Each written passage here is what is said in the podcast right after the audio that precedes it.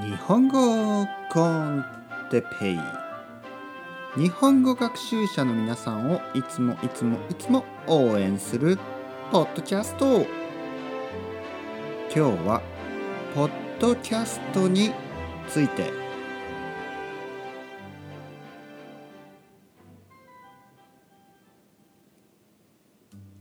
はい皆さんおはようございます。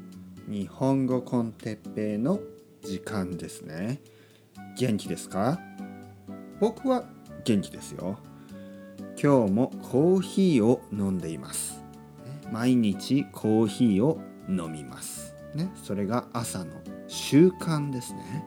僕の朝の習慣。ね習慣というのは毎日することですね。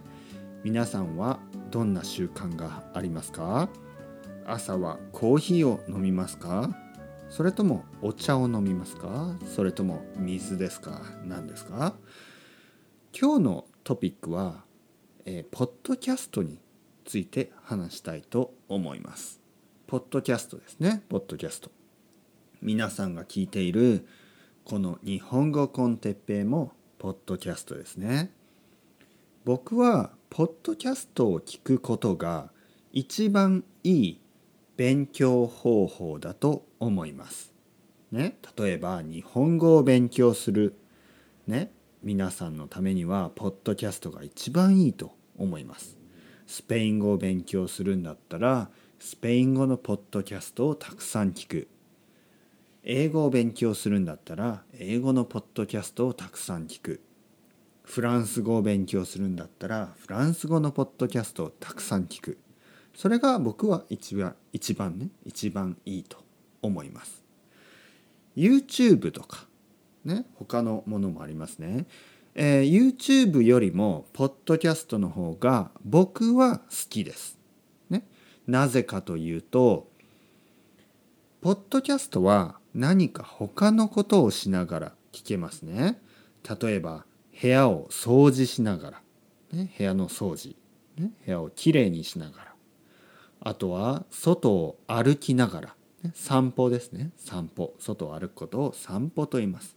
散歩をしながら聞いたり、えー、人によっては運転車の運転をしながらとか。電車の中でとか。バスの中で、ね、そういう何か他のことをしながら。どこかへ行きながら、ね、それでもポッドキャストは聞くことができます。だけど YouTube はちょっとね歩きながら見ることはできないし、えー、ちょっとまあまあ悪くはないんですよね。僕はポッドキャストが便利だと思いますね。便利。ね。